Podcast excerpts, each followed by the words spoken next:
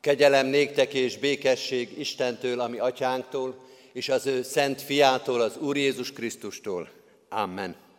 23. Zsoltárunkkal kezdjük ünnepi Isten tiszteletünket, testvérek, és énekeljük végig a 23. Zsoltárt, fennállva az első verszakot, majd helyünket elfoglalva a második és harmadik verszakot is. Az Úr én nékem őriző pásztorom, azért semmiben meg nem fogyatkozom.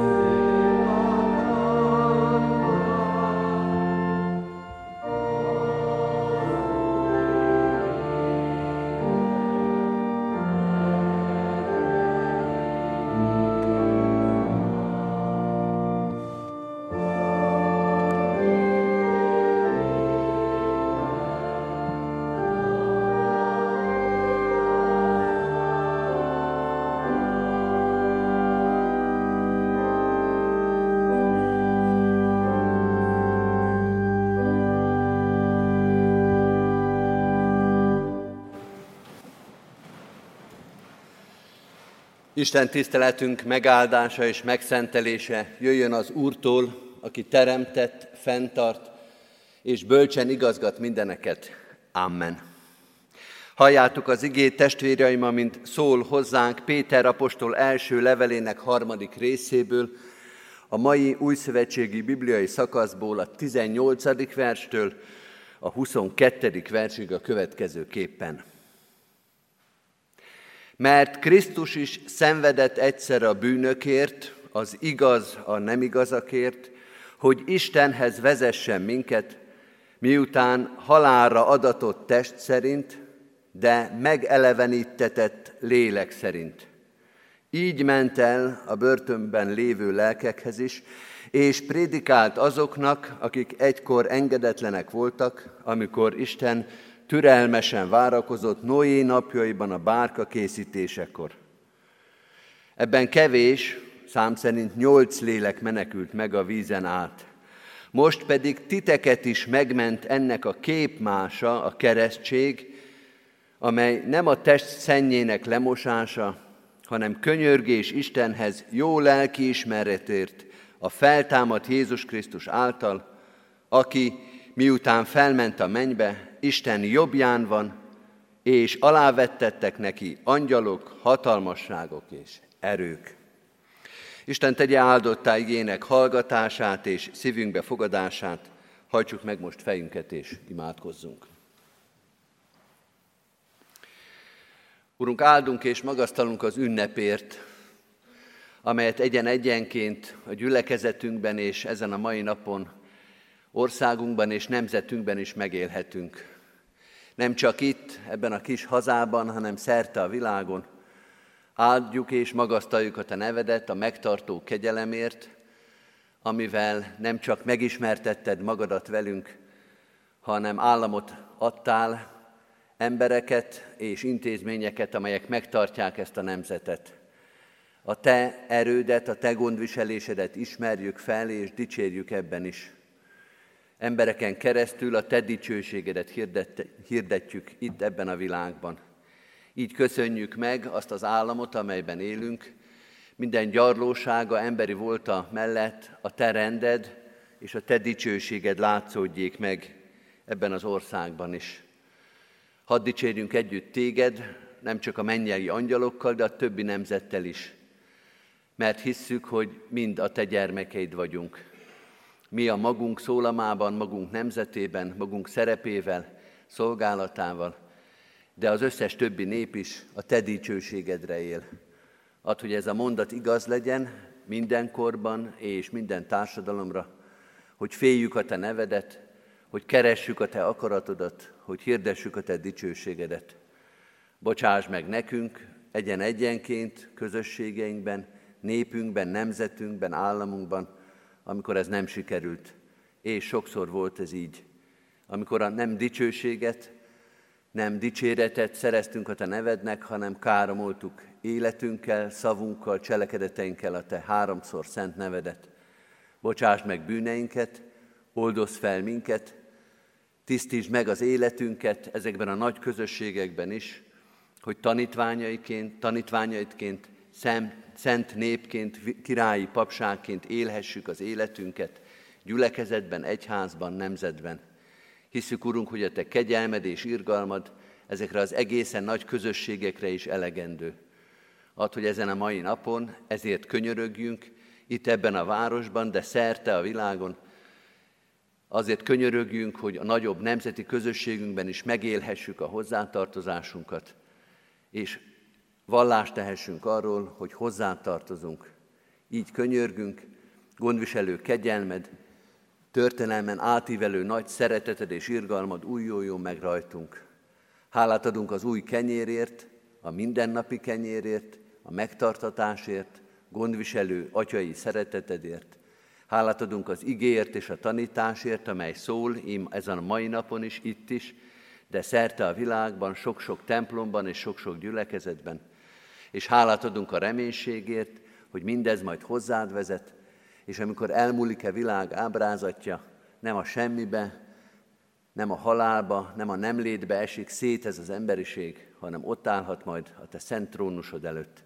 Újuljon meg a te kegyelmed rajtunk ma is, Jézus Krisztusért, a világ uráért. Amen. Testvéreim, készüljünk az ige hirdetésére a 225. dicséretünk első verszakával. 225. dicséretünk első verszaka, itt van Isten köztünk, jártek őt imádni, hódolattal elé állni. thank you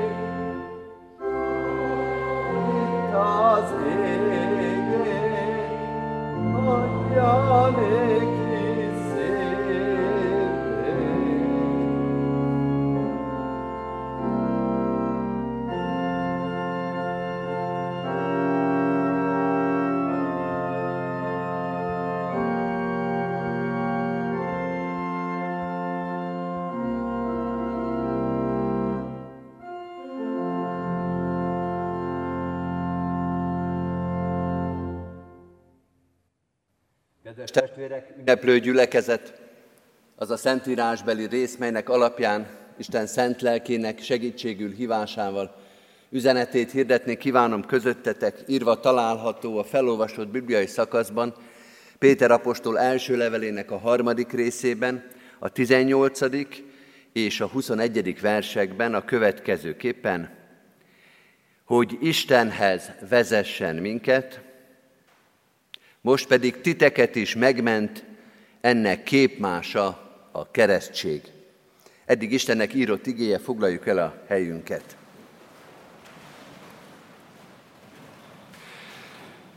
Kedves testvérek, augusztus 20-a van, két feladatot, két ünnepet kell egyszerre megünnepelnünk ezen a mai napon. Az új kenyérét való hálaadás ünnepe, amikor megterítjük az úrasztalát, im előttünk van a terített úrasztala, és az államalapítás, a magyar államnak az ünnepe, a keresztény magyar államnak az ünnepe, István királynak az ünnepe, ez a másik, ami augusztus 20-án előttünk áll, és ezt a mai napon egy igével kellene valahogy eh, abszolválni, valahogy megvalósítani. Az a szerencsénk, hogy az elmúlt három napon egy olyan igehirdetés sorozaton vehetünk részt, ahol az új kenyér témakört, a kenyér és az ezen keresztül megjelenő gondviselés nagyon szépen előttünk van. Azok illés történetek voltak, egy ószövetségi szép történet, az egy királyok 17-ből és a 19-ből, három ilyen kenyér adomány történet volt. Tehát az új kenyérről szóló bibliai tanítást most a csütörtök, péntek, szombat igehirdetés sorozattal próbáltuk tanításként megjeleníteni, de a mai ige, első látásra ugyan nem, de a mai ige pedig alkalmas lesz arra, hogy erről a másik feladatról, erről a másik ünnepről, erről a másik gondolatkörről, az államról, a keresztény államról, István királyról, az ő művéről, és ennek máig ható következményeiről vagy feladatairól beszéljünk.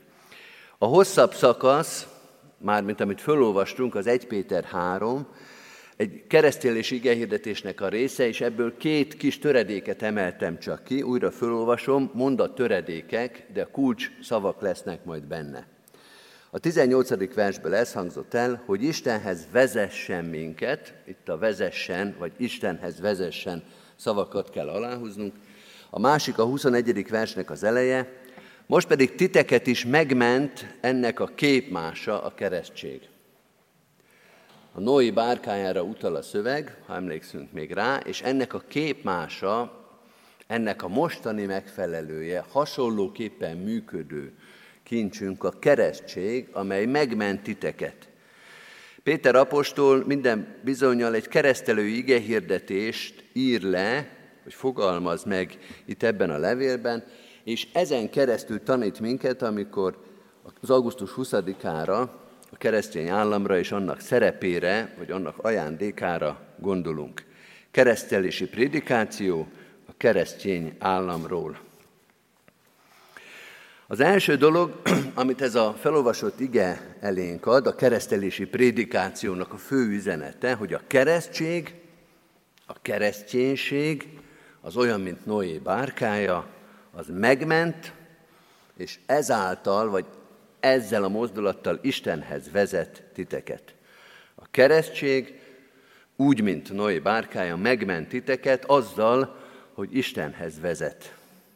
Alapvetően nem történelmi és nem politikai értelemben használja ezt Péter apostol, ott és abban a helyzetben, gyülekezeti szituációban, hanem lelki értelemben veszi, és azoknak mondja, akik éppen most részesülnek a keresztségben, szinte bizonyosak lehetünk, hogy felnőtt emberekről beszél, akik maguk is hallgatják ezt a prédikációt, értelmezik, végigjárják lélekben mindazt, amit Péter elmond nekik.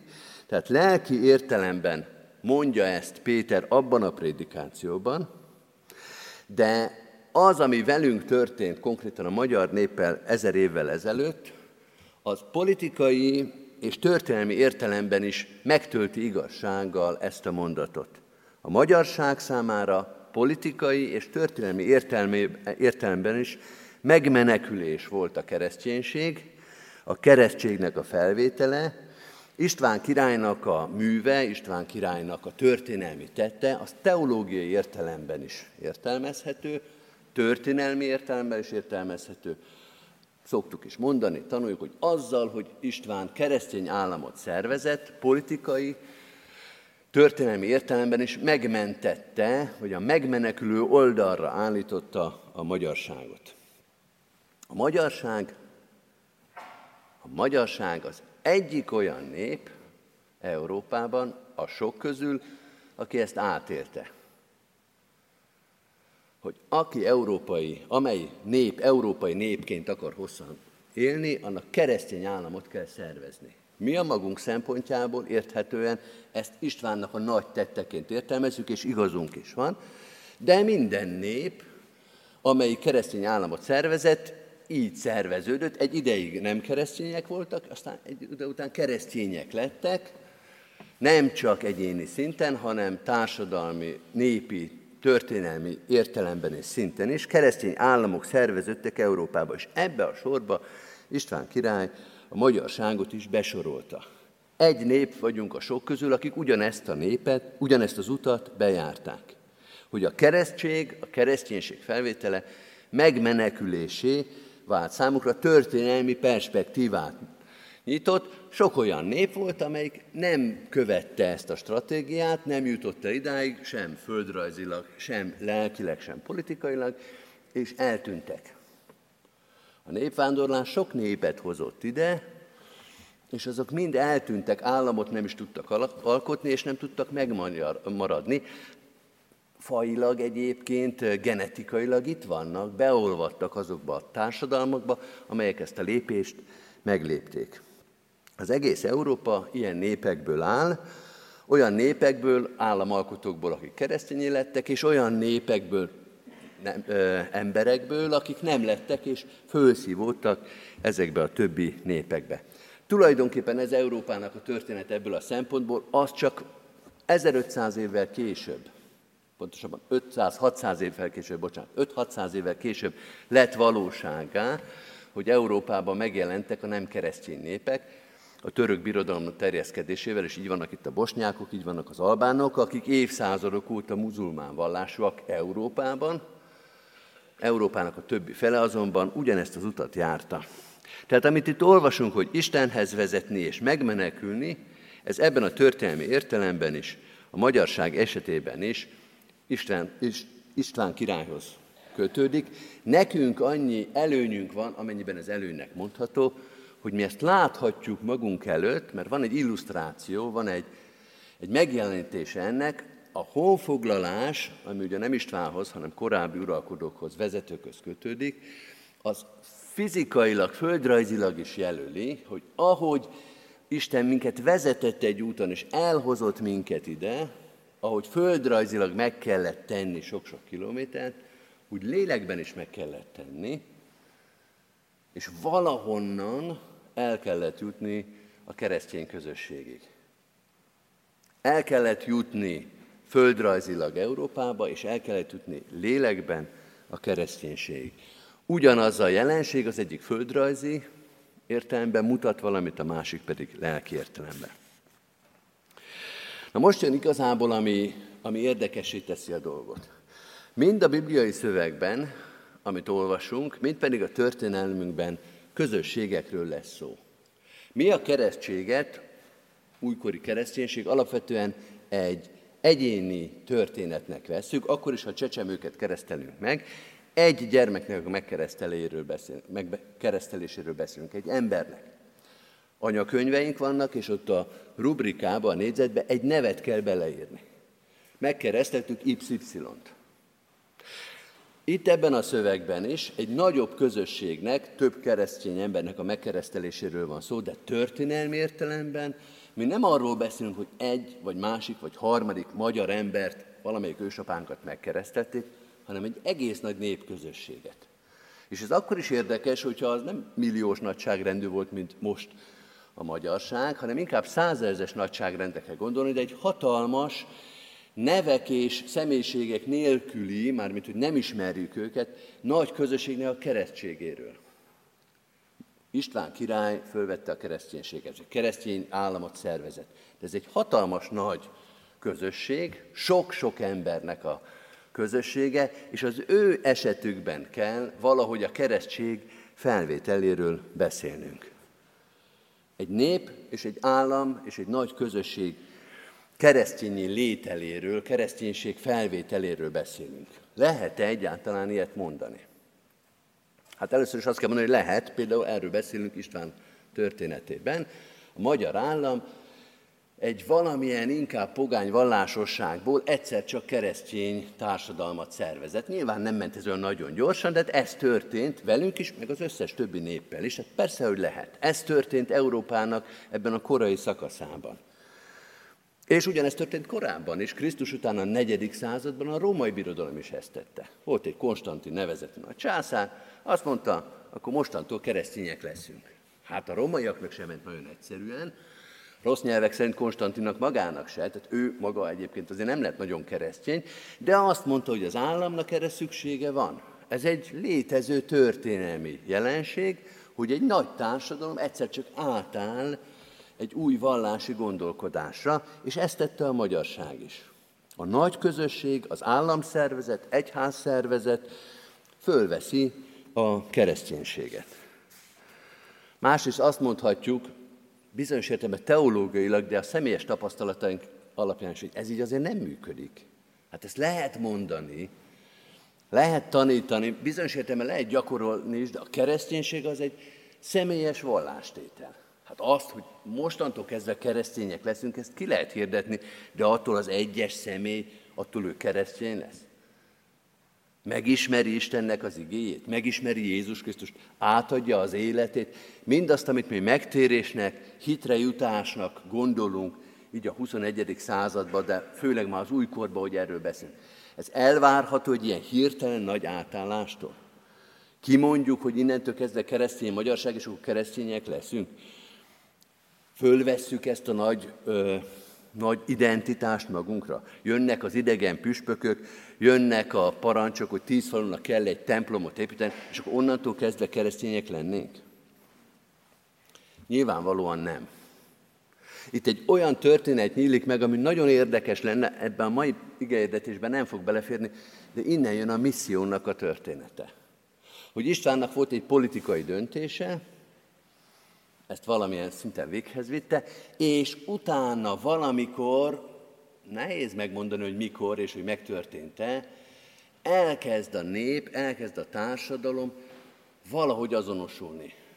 Missziós lelkészek, egyházközségek keresztény személyiségnek a munkájára, ahogy Jézus Krisztus mondja, legyetek só és világosság, elkezd átmenni az emberek életébe az, amit a nagy szerkezet, a nagy állam szerkezet egyszer csak megvalósít. Ez egy nagy téma, egy nagyon érdekes téma, hogy mitől lesz keresztény az egyéniség. Mitől lesz az egyén, egy család, egy ember, egy identitás keresztényé, bizonyos értelemben függően vagy független attól, hogy az állam maga, a nagy szerkezet, az kereszténynek vallja-e magát, vagy nem. Tud-e a keresztény közösség, a már valóban keresztény közösség olyan só és világosság lenni, olyan misszió erejű lenni, hogy azok, akik körülveszik, és akik csak néznek, hogy mi is történik itt velünk, hogy egyszer csak belülről ők is keresztényeké legyenek. Hodolányi János a 20. század közepén nagy kritikus volt a magyar társadalomnak, szeretve kritizálta ezt, és akkor mondta, valamikor még a 30-as évekig, 1930 volt, tehát 900 évvel Szent István után, azt mondta, hogy a magyarságnak az epidermiszéig sem jutott még a kereszténység. Hogy 900 év nem lett igazából elég ahhoz, hogy a magyarság belülről keresztényé váljon. Ez egy kemény kritika, biztos egy keserű pillanatban hangzott el, de azt mondja, hogy ez egy folyamatosan tartó, újra és újra megújuló, nagy, kemény küzdelem, hogy keresztényé váljon egy nép. István meglépett egy nagyot, ezt méltán, méltó módon ünnepeljük, és utána folyamatosan napról napra valóságá kell válni annak, amit ő történelmi távlatokba látva elvégzett. És ezzel jutunk tulajdonképpen a harmadik gondolathoz, hogy mi a helyzet most. Hogy igazunk van, ha ezen a mai napon megünnepeljük Szent Istvánt, vagy Első Istvánt, és azt, hogy a keresztény államot alkotott. A kérdés az, hogy ebből az következik hogy ezer évvel István után a magyarság az egy keresztény nép. Nem is tudom, hogy szabad-e ilyet kérdezni, hogy a magyar állam az keresztény állam de mondjuk, hogy szabad, templomban mindenképpen, de hogy a nép, a társadalom az kereszténynek mondható-e? Megújul-e Istvánnak ez a szándéka, hogy legyünk keresztények, legyen igaz ránk az, amit Péter első levele mond, hogy Istenhez vezessen minket, és hogy megmentsen minket a keresztség, hogy ez igaz-e ránk 2023-ba. És hogy ez meg tudott-e újulni újra és újra. Ezer év az kb. 40 generáció, 40 nemzedék.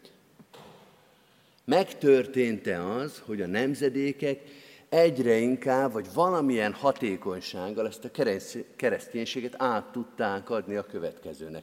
Mert az ugye világos, hogy mi nem első Istvántól veszük a kereszténységünket, nem az első nemzedéktől, hanem ha mi vagyunk a 40 akkor mi a 39 meg a 38 generációtól veszük át, a saját szüleinktől és a nagyszüleinktől.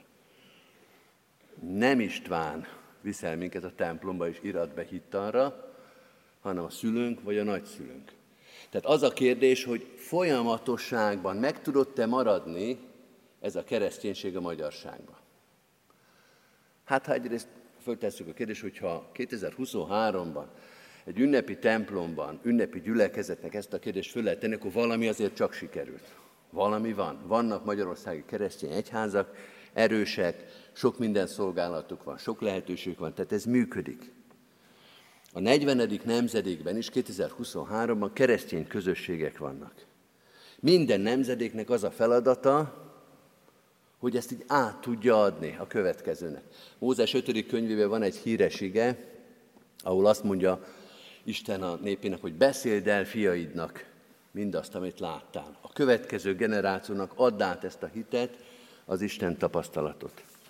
Tehát amit István elkezdett, az egy zseniális nagy lépés volt, de nem könnyítette meg a következő nemzedékeknek az életét, mert minden nemzedéknek újra kellett kezdenie azt a feladatot, hogy ő a saját hitét, egy házhűségét, Krisztus hűségét átadja a következőnek.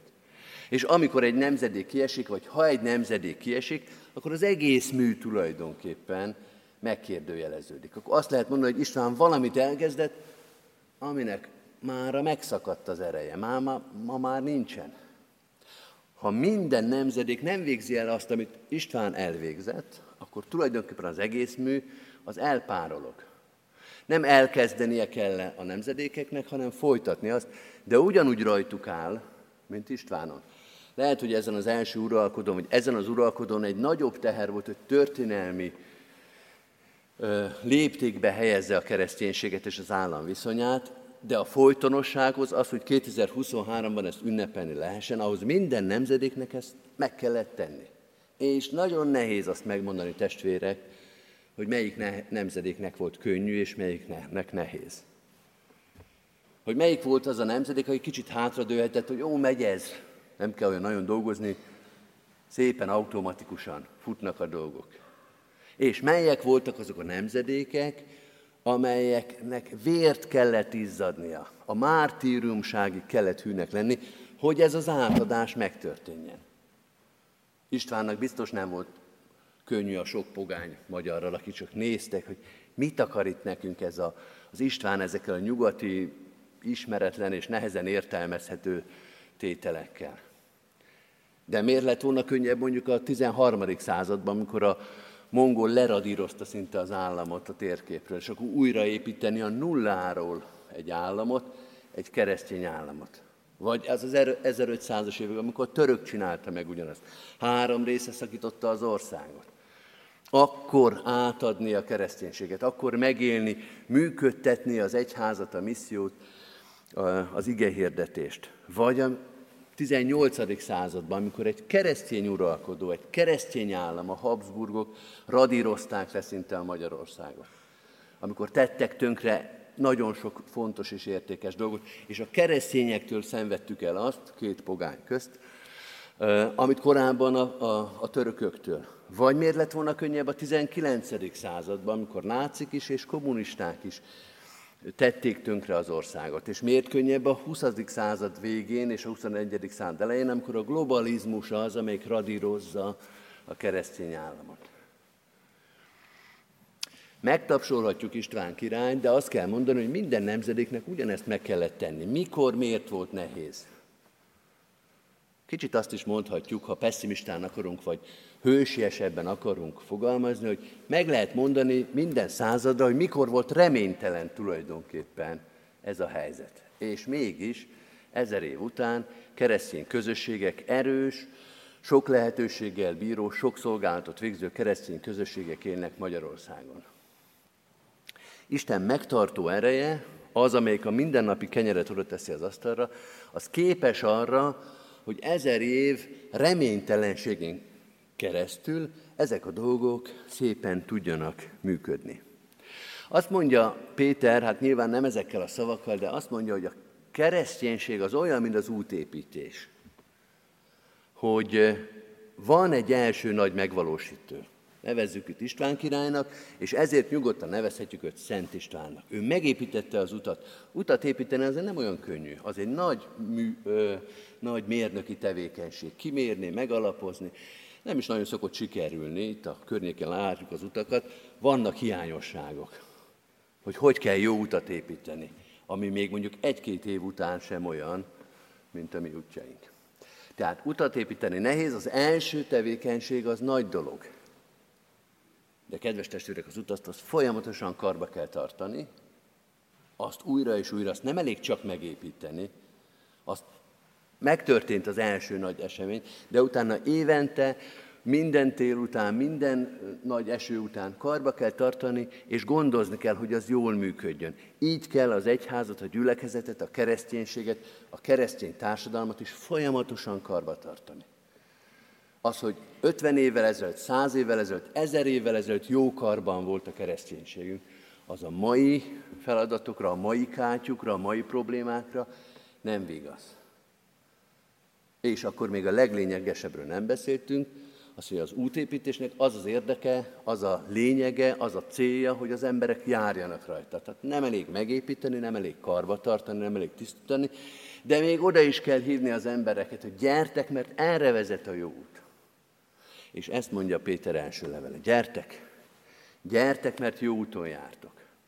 A megterített úrasztala, a keresztény államnak az ünneplése, az azért való hálaadás, az mindegy ilyen hívogatás, hogy gyertek, magyarok, mert ez az út, ez Jézus Krisztushoz, és rajta keresztül mint egyetlen úton keresztül Istenhez vezet.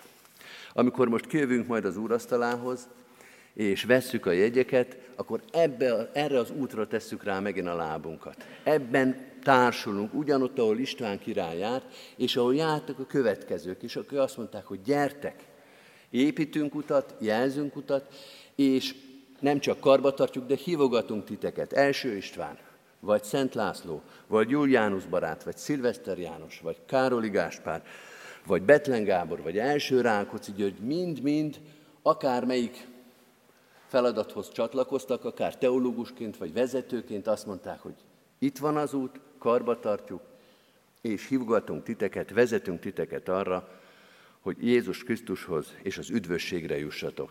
Jertek testvérek, mi is tegyük a lábunkat most is erre az útra, amelynek az útja, a célja, a vége Jézus Krisztus üdvösségében van. Amen.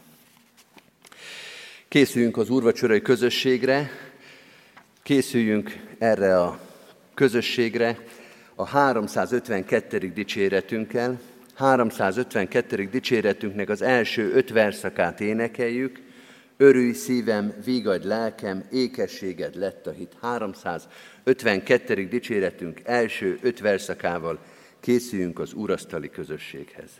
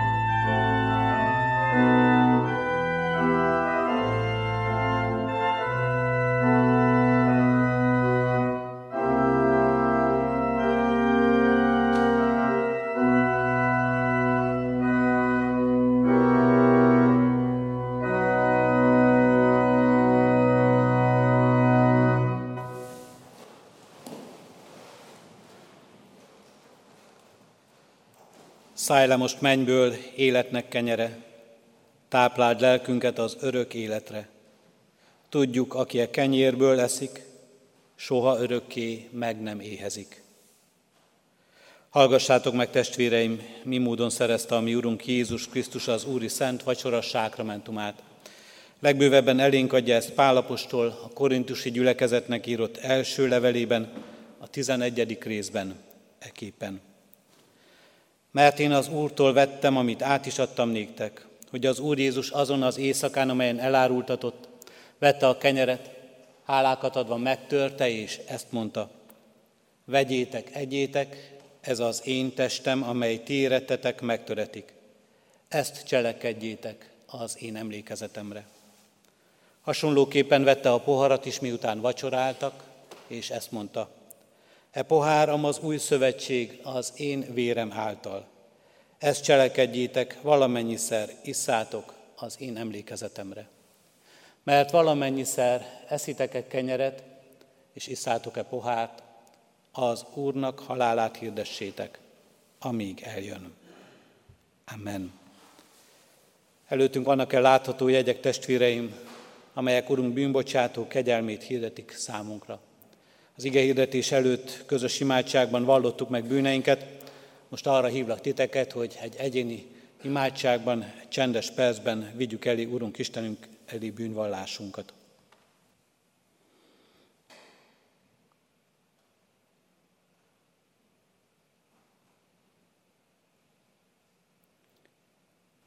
Urunk Istenünk, sok gondolat, szó, cselekedet, mulasztás terheli életünket.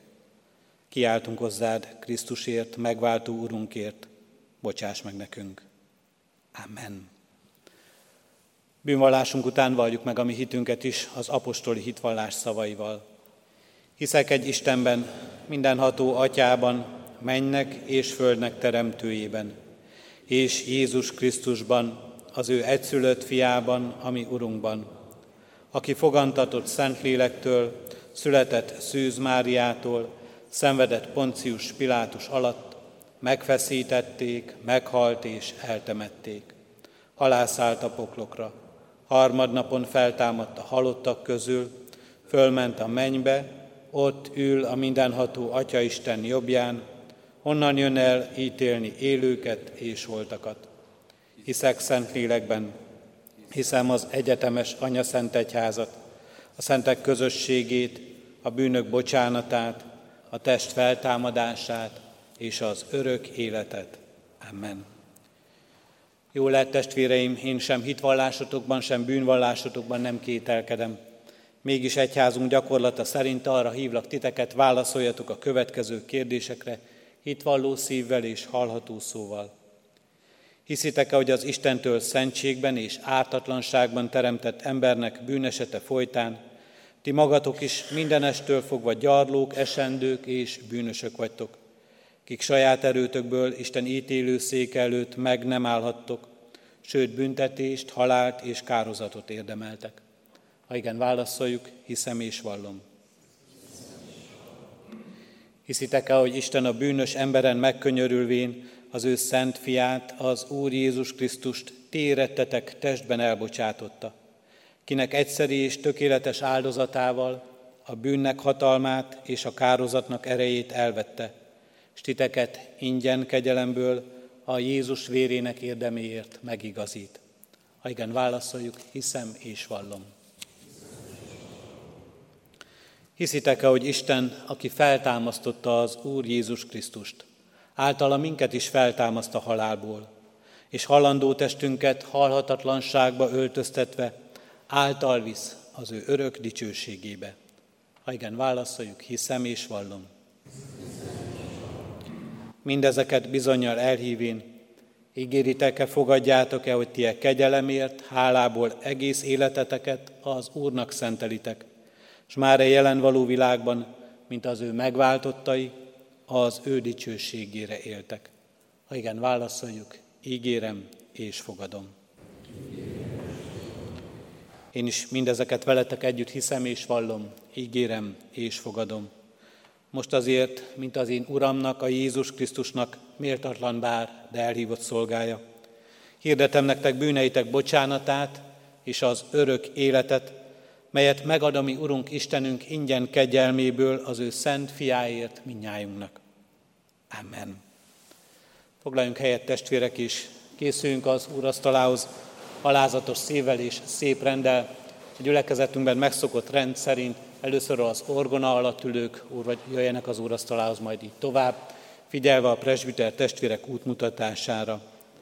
Az úrvacsorázásunk alatt a 360. dicséretünket énekeljük, a 360. dicséretünket, mely így kezdődik, járlássuk az Úr keresztjét, melyet felvett érettünk. Mindazoknak, akik bármilyen oknál fogva nem kívánnak alkollal élni az úrvacsorázás alatt, hirdetjük és kérjük, hogy keresik a kék szalaggal megjelölt tálcán lévő kelyheket.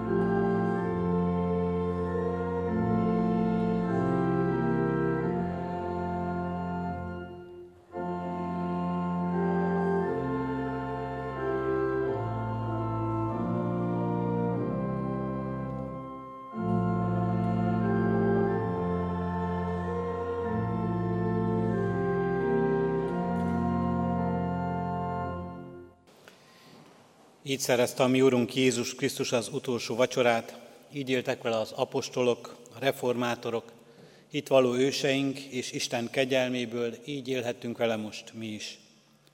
Mielőtt elbocsátanánk titeket, kérünk és intünk, ahogyan azt az apostol is tette, hogy Isten kegyelmét hiába valóvá ne tegyétek magatokban. Az Istennek békessége uralkodjék a ti szívetekben, amelyre el is hívattatok egy testben, és háládatosak legyetek. Ezt a hálát vigyük, Urunk, elé most imádságunkban.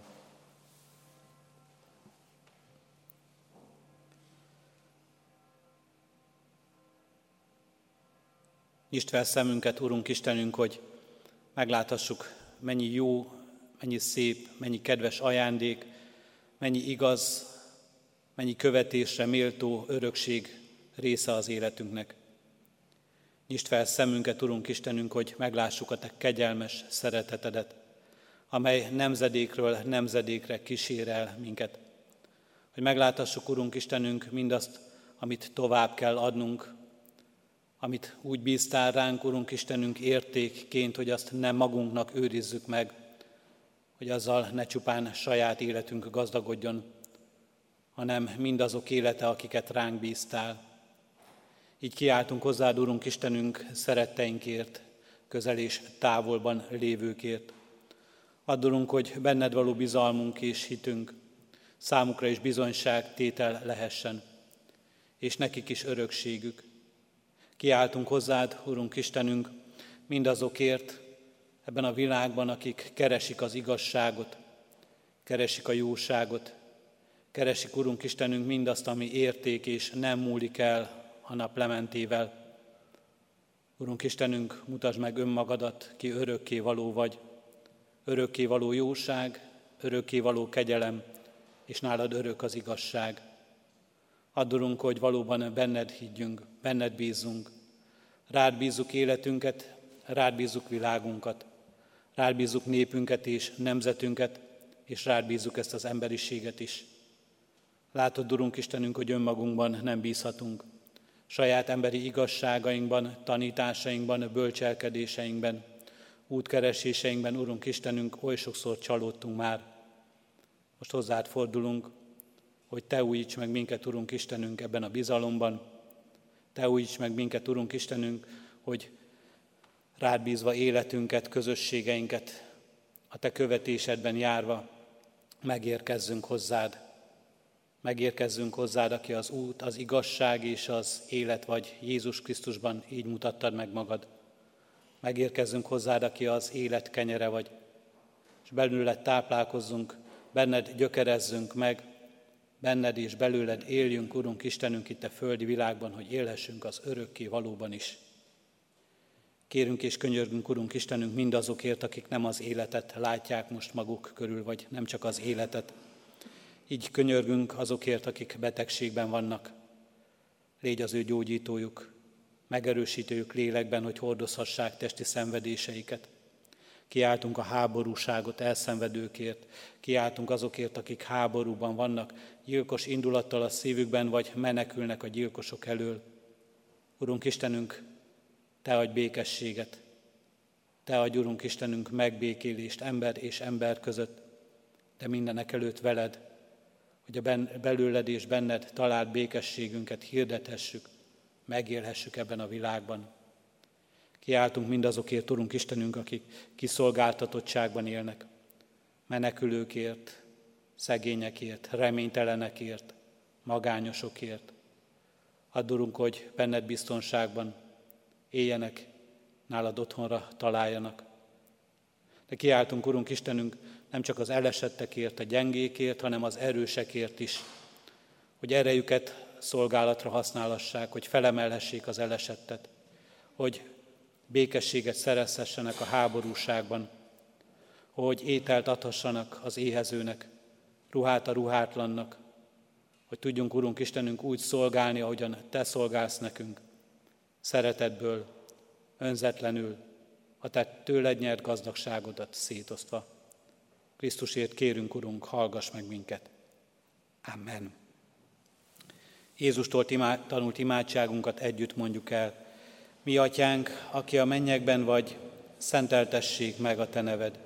Jöjjön el a te országod, legyen meg a te akaratod, amint a mennyben, úgy a földön is. Mindennapi kenyerünket add meg nékünk ma, és bocsásd meg védkeinket, miképpen mi is megbocsátunk az ellenünk védkezőknek.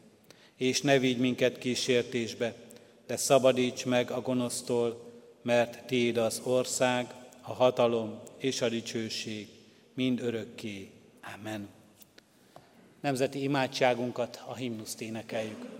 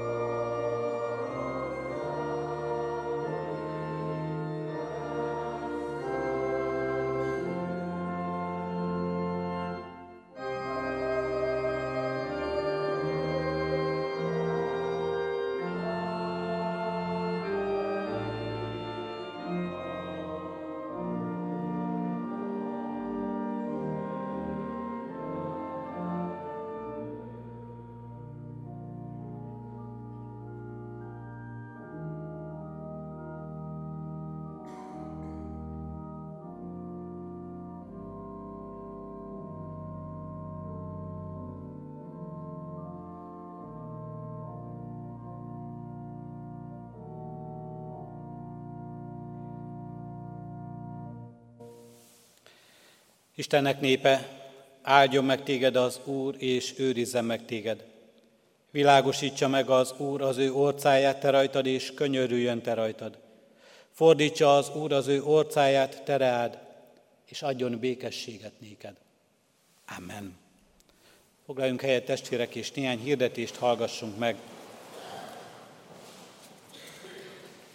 Mindenek előtt hirdetem, hogy gyülekezetünk rendje szerint a templom kiáratainál hirdetőlapokat találhatunk, vigyünk magunkkal egy-egy példányt, és erről is tudunk tájékozódni majd gyülekezetünk alkalmairól. Mindezt a hirdetést megtaláljuk az egyházközség honlapján is, az interneten keresztül is olvashatjuk azt. Mai napon még 11 órakor és 6 órakor tartunk urvacsorás istentiszteletet itt a templomban, és a szervezők nevében nagy szeretettel hívunk és várunk mindenkit 6 órára, de a főtérre, a Szent István szoborhoz, ökumenikus kenyéráldásra. Kérem a testvéreket, hogy otthon egyéni csendességünkben emlékezzünk meg mindazokról, akik a gyász terhét hordozzák. Az elmúlt héten búcsúztunk Nyerges Józsefné, Domán Irén, 93 éves, Pék Pálné, Gálilona, 93 éves, korábban elhunyt testvérünktől. Az Úr adjon vigasztalást a gyászolóknak. Örvendezzünk az örvendezőkkel, és kérjük áldást mindazokra, akik így éltek, éltek meg életük nagy fordulóját. Az elmúlt héten kereszteltük Ledó Luca, Mészáros Blanka Anna, Nemes Izabella gyermekeket, és házasolandó jegyeseket is hirdetek. Először hirdetjük Barabás László, kecskeméti születésű ifjú jegyezte, Kisvirág Tünde, budapesti születésű hajadont. Másodszor hirdetjük Halász László jegyezte Fenyvesi Tímát, Harmadszor hirdetjük, Fábián Tamás jegyezte Harustei Andrea Bátriszt. Isten áldja meg tervezett házasságkötésüket. Adományok érkeztek az elmúlt héten, egyházfenntartó járulékon keresztül 350 ezer forint, a Széchenyi Városi Misszióra 280 ezer forint, az Emmaus ház javára 150 ezer forint, Isten dicsőségére 30 ezer forint, Szőlősker gyülekezeti újságunk kiadásának támogatására 4500 forint, rászoruló gyermekek és családok javára 5000 forint. Kérjük a testvéreket, hogy készüljünk a ránk következő hét alkalmaira, otthon imádkozzunk azokért, akik a nyári pihenésüket töltik, hogy Isten adjon nekik testi-lelki feltöltődést, és azokért, akik már készülnek például a tanévkezdés fáradalmaira, hogy na, jó erővel, megújult erővel tudjuk elkezdeni ezt az új tanévet családi közösségekben, gyermekek, diákok közösségében, tantestületekben, nevelőtestületekben. Augusztus 22-én kedden fél hatkor házi bibliórát tartunk a Műkertvárosban, Harkai Istvánnál, a Mártírok útja 11 szám alatt. Szeretettel hívják a környéken lakókat, és ugyanígy augusztus 24-én csütörtökön fél háromkor a Petőfi Városi Közösség tart imaórát majd Nagy Teréznél a Madár utca 5 szám alatt. További híreket a hirdető lapokon is olvashatunk. Az Úr legyen a mi gyülekezetünknek őriző pásztora. Isten tiszteletünk zárásaként a 239-es számú énekünket énekeljük, a 239. dicséretünket, mind a négy versével, az első vers így kezdődik, kegyelmes Isten, kinek kezében életemet adtam.